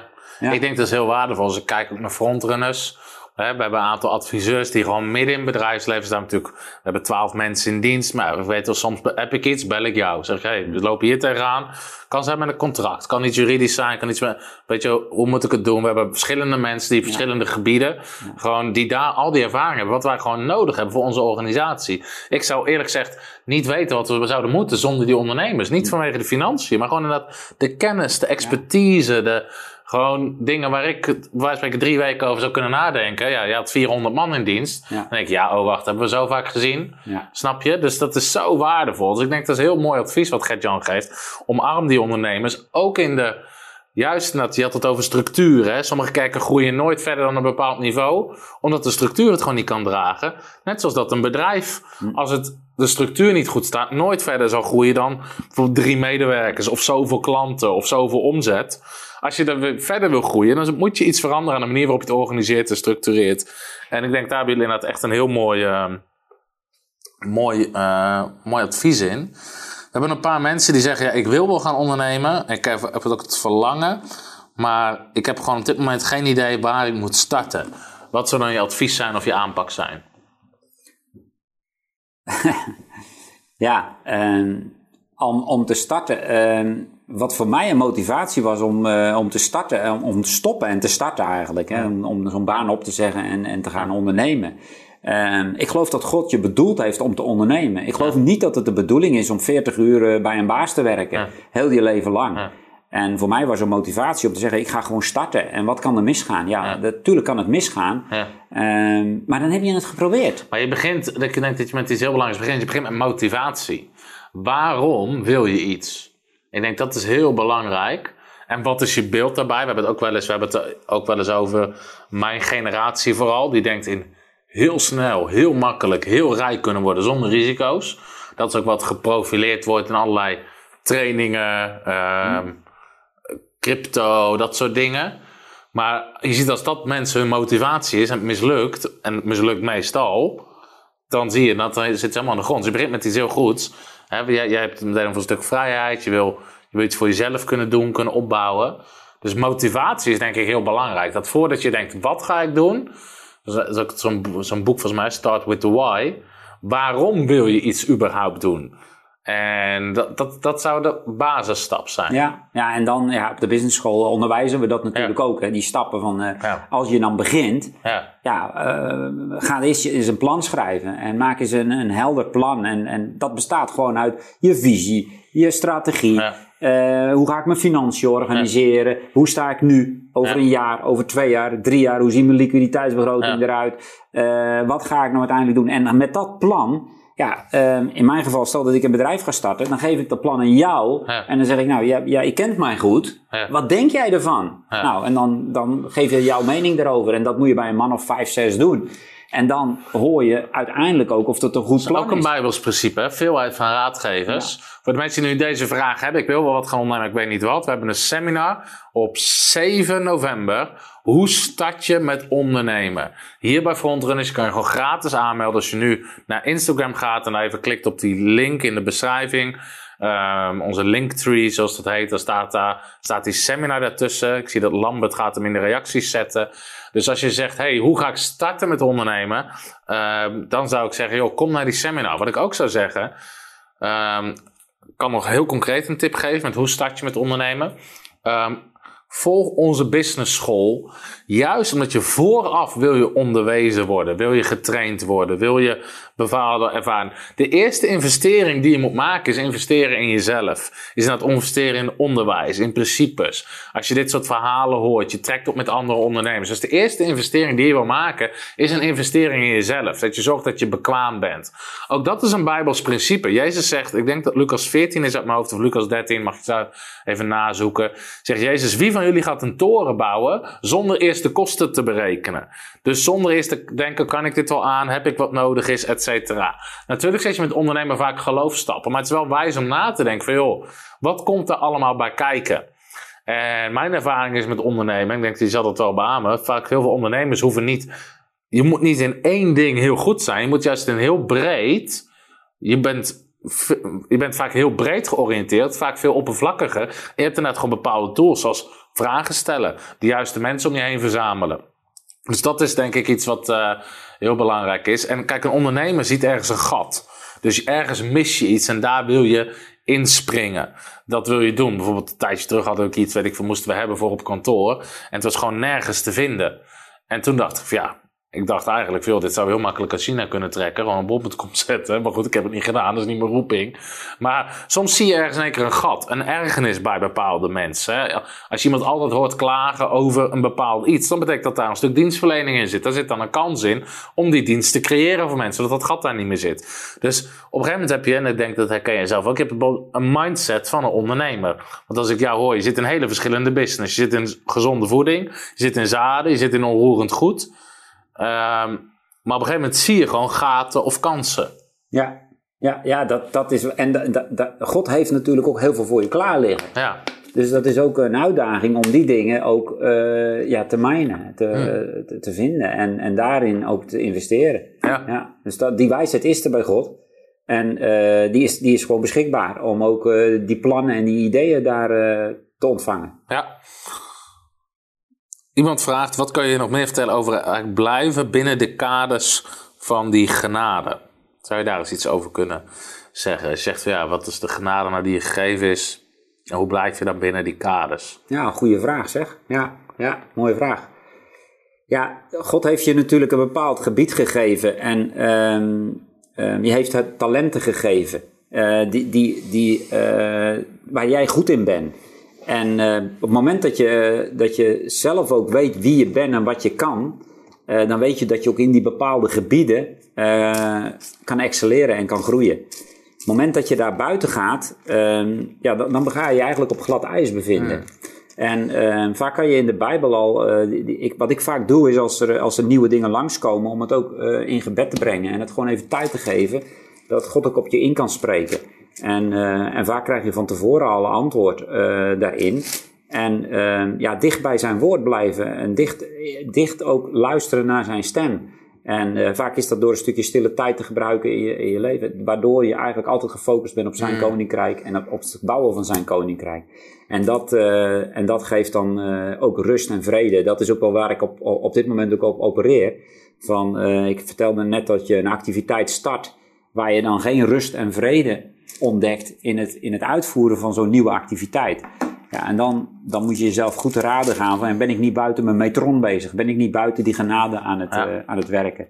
En God geeft voor elke tijd uh, geeft hij een, een, een roeping en een, en een, en een in, inhoud. En, uh, en soms is dat groeien, geld verdienen, bouwen, structuur maken, mensen verzamelen. En soms is dat wat bij Zoran tegen me gezegd werd van het, het, het, ja, het, ook weer meer mensen het evangelie vertellen. En dat kan, ook, dat kan ook een onderdeel zijn. En dan is dat op dat moment in die genade. En als je dat dan doet, dan is dat ook gezegend. Ja. En daar geloof ik ook in. Zoeken met God samen. Ik denk dat dat heel wijs is wat Gert-Jan zegt. En dat werkt dus precies hetzelfde voor een bediening. Hè? Met een bediening, we kunnen van alles doen. We zouden heel het jaar conferenties kunnen doen. Ik krijg iedere week uitnodiging. Ik krijg meer uitnodigingen dan ik aan kan om te spreken. We krijgen uitnodiging vanuit over heel de wereld. Om naar Finland, Japan, noem het maar op, om daar te komen. De vraag is niet dat welke deuren gaan er open. Want als eenmaal de gunst en de zegen van God op je leven is, dan gaan er meer deuren open dan je aan kan. En zelfs je in moet gaan. Dus voor ons is het heel duidelijk, wat is de genade? Oké, de genade, de opdracht voor ons, voor nu met Frontrunners, is gewoon een stuk die boeken schrijven en gratis weggeven. Dat is wat God nu heeft gezegd. De bijbelscholen, de voltijdschool. Uh, we zijn anderen aan het helpen om bediening te starten. Dat is nu de genade van God. Dat betekent dat ik tegen heel veel dingen moet ik nu nee zeggen. Die ook allemaal goed zijn, waarvan mensen allemaal kunnen zeggen belangrijk zijn. Wat, maar wat is nu de genade? En um, je kan groeien in de genade. Laten we toch een bijbeltekst gaan lezen. Hebben we die camera? Of niet? In 2 Petrus um, 3, vers 18, daar staat: um, Groei in de genade en kennis van onze Heer en zaligmaker Jezus Christus. Groei in de genade en kennis van onze Heer en zaligmaker Jezus Christus. Hij komt zo in beeld, verwacht ik. Ja. Hier staat dus groei in de genade. En in 1 Petrus, of 2 Petrus 1, het eerste hoofdstuk, staat er nog een keer: Mogen genade en vrede voor u vermeerderd worden door de kennis van God. Dus je ziet, genade kan op je leven groeien en vermeerderen. Dus um, uiteindelijk, jij begon als verkoper en uiteindelijk gaf je leiding aan die paar honderd man, aan die twaalf bedrijven. Daar was je in het begin nog niet klaar voor. Dus je bent ook gegroeid in die genade daarvoor door kennen van Gods woord door te luisteren naar Gods stem, te leren hoe dat werkt, door gediscipeld te worden, door gecoacht te worden. Dus er zijn dingen die wij kunnen doen, waardoor we kunnen groeien in de genade. Eigenlijk is het gewoon wat Jezus zegt. Um, als je getrouw bent in het kleine, wordt het vermenigvuldigd. Je, je begon over wat is je talent. Jezus leert als je talent, of je nou één hebt, twee hebt, vijf hebt, als je het goed investeert, goed gebruikt, dus je doet er iets mee, wat zegt de Heer dan? Hier heb je er twee bij. Hier heb je er vijf bij. Dus het is gewoon beginnen met waar je zit. In mijn geval, toen ik net begon met spreken, ja, toen bleven de mensen weg bij duizenden. Was toen kwamen ze niet, toen, toen, bleven mensen gewoon weg. Toen kwamen er twee mensen, vijf mensen, kwam er niemand opdagen. En, maar je gaat gewoon door en je groeit en je leert spreken voor kleine groepen. Als er niemand komt, dan spreek je tegen de muur, weet je wel. En nu, nu kunnen we het aantal mensen niet aan, wat we komen naar de dienst en conferentie, maar je groeit daarin. En ik denk dat is ook niet iets wat we niet uh, moeten onderschatten. Laten we eens kijken of er nog meer vragen zijn. Dus als je nog vragen hebt over dit thema. Ik denk we hebben al eh, heel veel, eh, heel veel waardevolle content gedeeld. Saskia vraagt: hoe creëer je als ondernemer een gezonde balans tussen werk en gezin? Ja. Ondernemer is eh, eigenlijk niet 50 uur per week in je eigen bedrijf werken. Dat is geen ondernemer. Nee. Want dan ben je gewoon aan het werk in je eigen bedrijf. Ondernemer is, Ja. denk ik, maximaal 30 uur per Ja. week in je bedrijf, aan je bedrijf werken. Ja. Maar niet in je bedrijf. Ja, moment dat je dat gaat doen, creëer je tijd. En, en die ga je dan bewust in je gezin steken en in je family. Ehm, dat is makkelijk gezegd natuurlijk, want een Ja. startende ondernemer is vaak dat je toch in dat bedrijf actief en je bent het te verkoopt je tijd voor geld. Hè? Ja. Je werkt Ja. ZZP-constructie vaak uren voor geld. Ja, en, ehm, maar dat betekent niet dat als je ZZP'er bent en je werkt voor uren, ben je eigenlijk, vind ik, je ben je wel, dan noem je jezelf wel ondernemer. Ja. Maar ondernemer in mijn begrip is dat je iets onderneemt waarin je aan iets werkt. Ja. En iets laat bouwen en iets laat groeien. Ik geloof dat God altijd iets creëert om te laten groeien. En, ehm, ja, en, en daar, daar, daarmee, als je dat eh, kan, dan kan je ook tijd. Het zit toch in tijd om die in die familie te steken, in dat Ja. gezin te steken. Ehm, dan moet je die tijd toch echt voor vrijmaken. Ja. Mooi advies. Eh, iemand vraagt meteen, eh, die zegt: Ik ben zes jaar ZZP'er of schilder. Dat gaat heel goed. Ik heb niet de ambitie om heel groot te groeien of personeel te hebben, maar ik wel dat het soms saai wordt. Heb je hier tips voor? Nou, ik zou sowieso zeggen: We hebben toch een seminar van ZZP naar personeel. En er is een reden dat ik dat zeg. En personeel is eigenlijk een beetje eh, meer vaak over medewerkers. Omdat ik vind het niet gek, Mark, dat je het saai vindt. Want Heel bot gezegd geloof ik gewoon niet dat God ons zo bedoeld heeft. Omdat de Bijbel zegt, het is niet goed dat de mens alleen is. En je komt zoveel meer tot bloei als je met elkaar optrekt, een team vormt, dingen samen doet. Het is trouwens ook wel bewezen hè, dat de ZZP-constructie mensen vaak niet gelukkig maakt op lange termijn. Omdat je eh, vaak niet echt bij een bedrijf hoort, bij een cultuur hoort, bij een groep. Je bent toch vaak heel erg alleen bezig. En inderdaad, heel vaak hetzelfde werk, want je doet het voor tijd. Dus aan de ene kant zou ik zeggen, bid God voor wijsheid. Eh, in de zin van misschien dat God je een creatief idee geeft om iets anders te gaan doen. Maar kijk ook eens of je toch niet gewoon een team wil vormen. En met mensen samen wil werken. En met mensen samen op wil trekken. Wat zou jouw advies daarin zijn? Ja, ik denk dat, eh, dat, dat. Ik ken die persoon natuurlijk niet, maar wat ik denk is dat, dat hij zichzelf onderschat. En dat, Ja. er, dat er veel meer in hem zit als wat hij zelf denkt. Ja. En, ehm, ja, en zeker als je dan ook nog samen gaat dat het, het saai wordt. Ja, ik denk dat het heel leuk is om met anderen te gaan samenwerken. En wat je ook vaak ziet is dat ZZP'ers ook elkaar opzoeken, elkaar versterken. Superleuk, dan ben je Ja. toch ZZP'er. Alleen, ik ken iemand die werkt zo al tien jaar als ZZP'er met een andere ZZP'er samen aan verschillende dingen. En eh, geeft hem enorm veel eh, groei ook en mogelijkheden. En eh, ja, ik denk dat God altijd groei voor ogen heeft. En hij heeft altijd voor, ja, vooruitzicht om jou eh, te laten excelleren in het vak wat je doet. Carmen zegt ook, ik ben ZZP'er. Ik zie mezelf niet echt als ondernemer. Maar ik heb wel het idee dat het toch een opstap is naar wat anders. Hoe zou je dat aanvliegen? Ja, dat is dan waarschijnlijk toch verder gaan met ondernemen. En daarom hebben we natuurlijk die hele seminar. Hè? En ik denk ook dat jij en Anko die ook geven bij ons, toch? klopt. Weet je de datum met je hoofd? ZZP naar personeel. Ehm, nee, niet Is dat 4 december? Zou kunnen? Ja, Ik ga even meteen in mijn agenda kijken. Kan jij die er ook in zetten? 2 december hebben wij dus hier een avond samen met Anko, samen met Gert-Jan. En het gaat echt over hoe kan je, als je nu ZZP'er bent of VOF, eenmanszaak. En hoe, als je door wil groeien, hoe doe je dat? Nou, we kunnen op die avond echt niet alles zeggen. Maar ehm, hier gaat ook een stuk van onze business school op. Hè. Er zitten heel veel ondernemers en we hebben in onze business school best wel wat ondernemers kunnen helpen om van eigenlijk bedrijfsmodel te veranderen. Hè. Om, Ja. om eens te kijken naar, hey, wat is mijn verdienmodel? Kan ik dat niet anders doen? Hoe kan ik een team bouwen? Hoe kan ik mijn eerste mensen aan gaan nemen? Of hoe kan ik een andere richting inslaan? Dus we hebben daar best wel heel veel mensen mee mogen helpen, mee mogen zegenen. Dus ik wil je echt aanmoedigen, ga eens naar frontrunnersminskes.nl. Kijk eens bij de Bijbelscholen, bij de Business School. En ik beloof je gewoon, het gaat echt, echt je leven veranderen. Ja, we gaan daar heel veel tools geven ook om, eh, om daarover na te gaan denken van hoe zet je die stap? Ja. Hoe ga je die stap zetten en waar loop je tegenaan? En eh, ik denk dat heel veel ZZP'ers eh Ja. al, al stappen gezet hebben. Ja. Die we hier ook op de businessscholen en ook op die avonden gehad hebben. Ja. Ook Johan van Venderbos zegt ik ga erbij zijn 14 november om iets te starten. Zijn mijn batterijen op? Zijn ze al helemaal op? Misschien kan jij wat vertellen, Gert-Jan. Even kijken. Dan hoor je nog via. Ah, Oké. Arjan vraagt, heb je advies en getuigenis over het verstaan van Gods stem nog in de business? Misschien nog specifiek getuigenis of advies?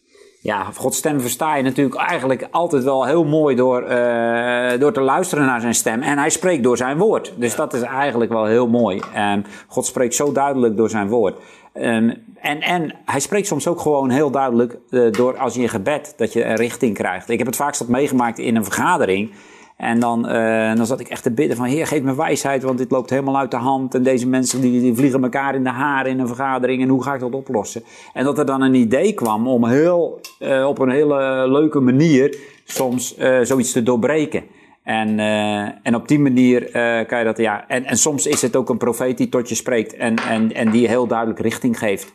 Het meeste waar ik wel, eh, wel merk is van, eh, dat God toch vaak wel eh, spreekt gewoon in je geest en, en een gedachte geeft waarin je rust en vrede ervaart en, en, en gelijke richting ontvangt.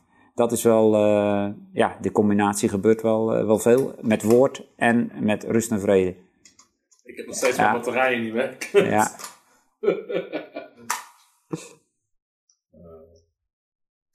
Misschien kan ik nog een andere vraag voorlezen. Ehm, bla. Misschien nog een vraag op Facebook. Even kijken. Iemand vraagt tiende, bruto of netto? We hebben trouwens een hele uitzending over tiende, maar kan jij Ja. er iets op toelichten? Ja, ja. Wij doen het, eh, ja, er zijn, hele, er zijn natuurlijk heel veel verschillende eh, theorieën over. Eh, wat ik doe, misschien deel ik dat eventjes dan. Wij geven eh, binnen de bedrijven waar we actief zijn, geven we eigenlijk gewoon over eh, winst voor belasting tiende. En, ehm, en dat is eigenlijk waar, waar de tienden dan plaatsvinden. En op het moment dat je dan dat bedrijf, eh, ja, als je weer geld naar privé trekt, ik kijk altijd van, ja, zijn er dan tienden over betaald? Dus eigenlijk alles wat er binnenkomt, eh, op wat voor manier, kinderbijslag of eh, wat er ook binnenkomt, bruto. En dan is het eigenlijk heel simpel. Ja, je kan ook alles over netto geven. Ik zeg altijd, als je bruto tiende geeft, krijg je ook bruto oogst. En de bruto oogst is vaak ook weer groter dan de, dan de netto oogst. Dus ik, ik, ik ben daar, ja, dat is ook maar net hoe groot je geloof is. En, en wat ik ook altijd leuk vind aan zo'n vraag, wat ik me altijd, wat ik me altijd afvraag. Het tiende is eigenlijk minimum. Ja.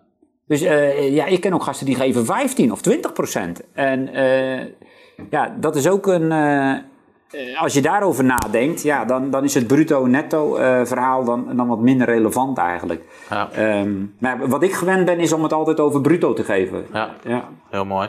Misschien nog even om maar net st- iemand vroeg iets over Gods stem verstaan. We gaan hebben we ook een seminar voor. Ehm, ik zal ook nog even in de beschrijving. God, het specifiek trouwens Gods stem verstaan in business. Dus niet komen als je gewoon Gods stem wil verstaan en niet wil gaan ondernemen. We hebben echt voor ondernemers. Het begint misschien nog wel met de basis. Geloven dat God jouw bedrijf of wat je aan het doen bent relevant vindt, belangrijk vindt en daarover wil spreken. Want soms hebben we toch een religieuze mindset van ja, God spreekt inderdaad wel tot de voorganger waar hij over moet prediken. Maar geloof dat God wil spreken over die werknemer waar, waar, waar issues mee zijn. Over die leverancier die moeilijk doet. Over, deze, over dit contract, over deze deal. Over, ehm, weet je, wat, wat belangrijk is voor jou, is belangrijk voor God. Want weet je, je bent zijn kind. Hij is je vader. Hij is betrokken bij je. Je doet als het goed is wat hij voor je heeft voorbereid. Dus God is betrokken soms bij de kleinste details. En ik weet, ehm, ik kan natuurlijk wel voorbeelden geven van bediening. Maar dan denken mensen, ja, maar dat is logisch, dat is bediening. Dat is... Maar echt, God, ook in je bedrijf, God is daar gewoon echt bij betrokken en bij begaan. Dus wees daar gewoon van overtuigd. Even kijken of er nog meer mensen zijn met recente vragen.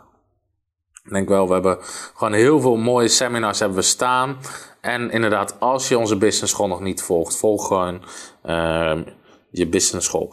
Zou je daar nog iets over kunnen zeggen? Gaat je gewoon over onze business school? Jij dat ervaart als docent, wat je daar ziet. Het is gewoon mooi om jou, Anko, andere Michiel Koelewijn, Gert-Jan Goldsman daarbij te hebben. Ehm, wat, Ja, ik ben heel enthousiast over de business school. Eh, waarom? Omdat ehm, er zijn niet heel veel plekken waar je onderneming, eh, ondernemerwijsheid op basis van de Bijbel met bijbelse wijsheden kan ontvangen. Als ik kijk naar de onderwijzers die daar zijn, uh, Anko, die een van de top 10 beste uh, adviseurs is in Nederland bijvoorbeeld. Ja, ja die staat gewoon een paar uur zijn wijsheid en kennis te ja. delen. Uh, Gertjan Goldsmeding met een, met, een, met een programma wat, wat duizenden euro's kost als je hem volgt. Hij zelf verhuurt zichzelf voor, voor mega bedragen om zijn ja. advies te geven. Uh, Koelewijn, uh, Michiel Koelewijn ook uh, heeft bewezen resultaat in, in business. En dat is eigenlijk bij mij ook. Bewezen resultaat met God ondernemen in business. En dat deel ik. En, en nu deel, deel ik dingen, maar in die, in op die school kan je echt nog veel meer dingen delen. Ja. is ook een besloten groep. Uh, en uh, mijn hart is om zoveel wat ik geleerd heb, om alles te delen. Er zijn geen geheimen, zeg maar. En uh, voorbeelden ben ik ook altijd door gemotiveerd. Voorbeelden van anderen, van andere christenondernemers. Um, ja, daar komen heel veel voorbeelden langs. Um, ja, ik vind het, de, de, wat dat betreft, als je onderneemt en je bent christen en je wil, wil performen en je wilt koninkrijk van God bouwen. Uh, en je hebt een hart voor ondernemen en, en als ondernemer te werken, um, ja, dan is dit, dit naar mijn idee voor de investering die je doet in tijd en, en het geld vind ik sowieso niet heel erg groot wat ja. ervoor gevraagd wordt. Ja. Uh, voor wat je ervoor krijgt en de tijd die je moet investeren is super. En uh, ja, ik, ik weet bijvoorbeeld, uh, nou, nou zeg ik de, de sprekers, maar ja, Tom, jij spreekt zelf ook. En ik, als het zou gaan over, als ik nog eens een keer zou willen aanscherpen, als het gaat over visie. En hoe bouw je een visie en hoe communiceer je een visie en hoe creëer je een visie ja, ik weet dat jij daar ook eh, met CEO ook een, een heel verhaal over dat stuk doet. Ja, dat is zo'n waardevol seminar. Ik hoop er volgend jaar ook weer bij te zijn oh, bij jou. Leuk, ja. Omdat dat stuk visie ook heel sterk aan ja, jou En jullie betaalden in het bedrijfsleven gewoon soms tienduizenden euro's om dat soort programma's te volgen natuurlijk. Ja. En het is zo mooi we dat gewoon kunnen delen binnen onze business school. Dus ik wil iedereen die misschien het verlangen heeft om te ondernemen. Je hebt misschien een bedrijf, je bent ZZP'er. Ik wil je van harte uitnodigen. Ga, volg vanaf januari 2022 onze Kingdom Business School. We hebben er rekening mee gehouden dat qua tijd. Veel ondernemers zijn druk. Maar dit is inderdaad investeren in je bedrijf, werken aan je bedrijf. Maar daar doen we het één keer in de zes weken. Op vrijdagavond en zaterdag overdag. Alles is online terug te luisteren. Alles is op video te volgen. Uh, we hebben dat altijd die gave docenten. We hebben een heel profetisch weekend. Dat is natuurlijk ook heel uniek. Absoluut. Heel profetisch weekend met profeten. Er wordt profetische woord gesproken over individuen. Gewoon in het algemeen wat God zegt. Ook heel opbouwend. En dat vind ik zo, ook bijzonder aan de Kingdom Business School. Ik weet toen we, we begonnen in januari 2020. Toen nog niemand wist dat de coronacrisis aankwam. En de eerste docent die het eerste weekend les gaf en ik allebei. We kregen allebei een profetisch woord buiten gewoon het onderwijs om wat wilden geven, dat we begonnen met een waarschuwing. Eigenlijk van dat we wisten, er gaat dit jaar iets gebeuren. Er gaan scheuren komen in de economie. Um, het is niet heel opbouwend, zou je zeggen, om dat programma mee te beginnen. Maar het was echt dat we dat vanuit de geest ervoeren om dat te delen. En dat is natuurlijk het jaar met de coronacrisis. Wat best wel een heel heftig jaar is geweest voor veel mensen. Dat is zo uniek aan een omgeving waar de geest van God spreekt op mensen. En dat qua tijdsinvestering moet dat voor iedereen haalbaar zijn. Um, zoals eigenlijk iedereen weet, al onze boeken zijn gratis, al onze video's zijn gratis, al onze seminars zijn gratis, al onze bijbelscholen zijn gratis. Het enige wat we niet gratis hebben gemaakt, heel bewust, is de Kingdom Business School.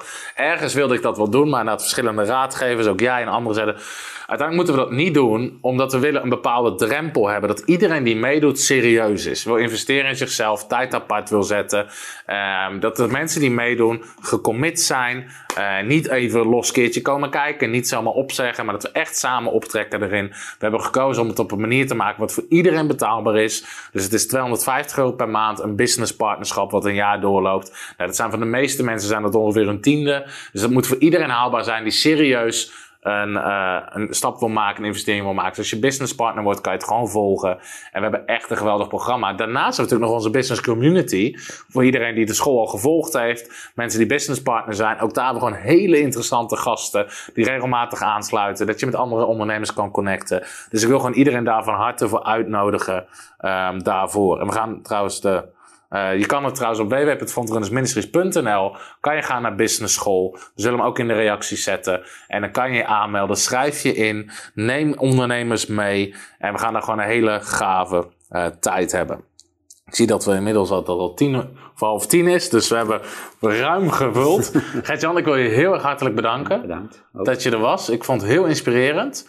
Ik denk, we hebben... Ja, je kan maar zoveel zeggen.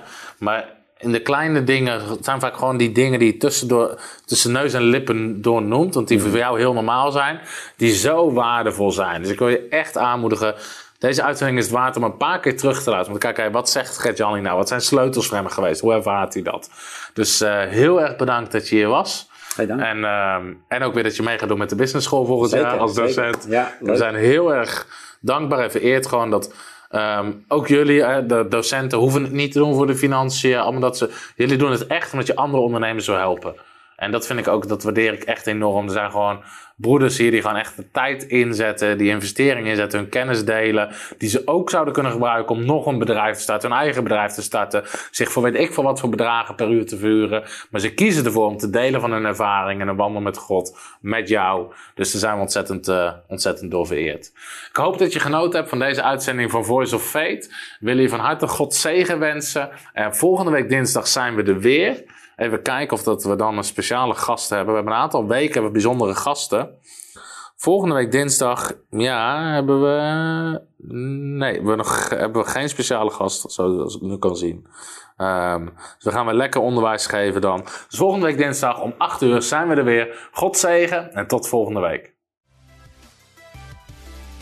Hallo, Tom de Wol hier en bedankt dat je weer geluisterd hebt naar onze podcast. Ik bid dat het je geloof gebouwd heeft en je bemoedigd bent. Als je niet alleen een luisteraar van onze boodschap wil zijn, maar ook een verspreider daarvan, wil ik je uitnodigen om partner te worden van Frontrunners. Door jouw maandelijkse donatie help je ons om dit evangelie van Jezus Christus en het woord van God over heel de aarde te brengen. Om partner te worden, ga naar www.frontrunnersministries.nl slash partners en word partner. Hartelijk bedankt en tot snel. Heb je ook zo genoten van deze inspirerende boodschap van Tom de Wal? Abonneer je dan op deze podcast. Volg ons op Facebook en op Instagram en kijk op onze website frontrunnersministries.nl.